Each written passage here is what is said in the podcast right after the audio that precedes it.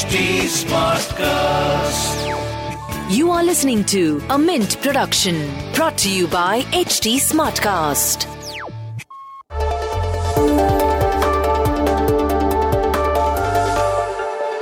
The internet gave us short attention spans. We preferred to like and share content instead of reading and sometimes even watching it. At Mint, we decided to come up with the Mint Primer, which breaks down the big news of today into short, quick, consumable questions and answers. On this podcast, you will find information about everything from cybercrime to RBI's new repo rates. I'm Prasid Banerjee, and this is what happened today. Today's primer is written by Dilasha Seth. On 19th of July, the monsoon session of the Indian Parliament will begin. And one of the bills that the government plans to table there is called DESH, which is short for Development of Enterprise and Service Hubs. This bill is set to overhaul the Special Economic Zones or SEZ legislation that India has had for a while. And the reason the legislation is being replaced is that the World Trade Organization or the WTO's dispute settlement panel has ruled that India's export related schemes, which includes the SEZ scheme, were inconsistent with its rules since they directly link tax benefits to exports. Under the WTO, countries aren't allowed to directly subsidize exports as it can distort market prices. The legislation also started losing their allure after the introduction of minimum alternate tax and a sunset clause to remove tax SOPs. SEZ units in India used to enjoy 100% income tax exemption on export income for the first 5 years, 50% for the next 5 years, and 50% for the plowed back export profit for another 5 years.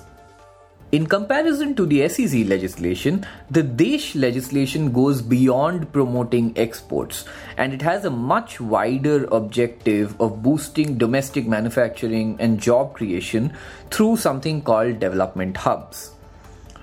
These hubs will no longer be required to be net foreign exchange positive cumulatively in 5 years that is, their exports do not have to be more than imports, which was mandated in the SEZ regime. And they will be allowed to sell in the domestic area more easily. The hubs will, as a result, be WTO compliant, and the DESH legislation also provides for an online single window portal for the grant of time bound approvals for establishing and operating these hubs. It's not clear whether these hubs will see any tax benefits at the moment. However, the draft bill which Mint has seen does state that states and the center will be allowed to give further incentives in the form of tax rebates, incentives, exemptions, and duty drawbacks. Subsidy schemes could also be offered for goods and services at these hubs states and the center may take fresh measures to speed up clearances and simplify compliance. And as mentioned before, the hubs will have it easier to sell in the domestic market.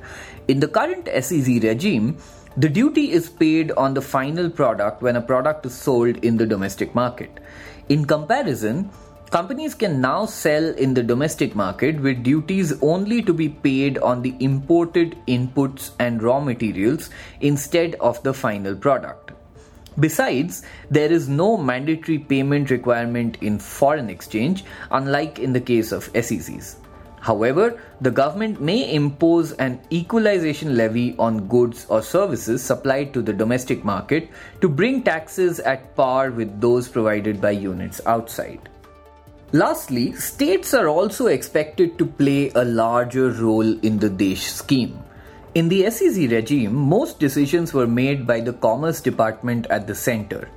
Now, states will be able to participate and even directly send recommendations for development hubs to a central board for approval. In addition, state boards will be set up to oversee the functioning of these hubs. They will have powers to approve imports or procurement of goods and monitor the utilization of goods and services, warehousing, and trading in the development hub. And that was a quick glimpse at today's front page. We'll see you again tomorrow.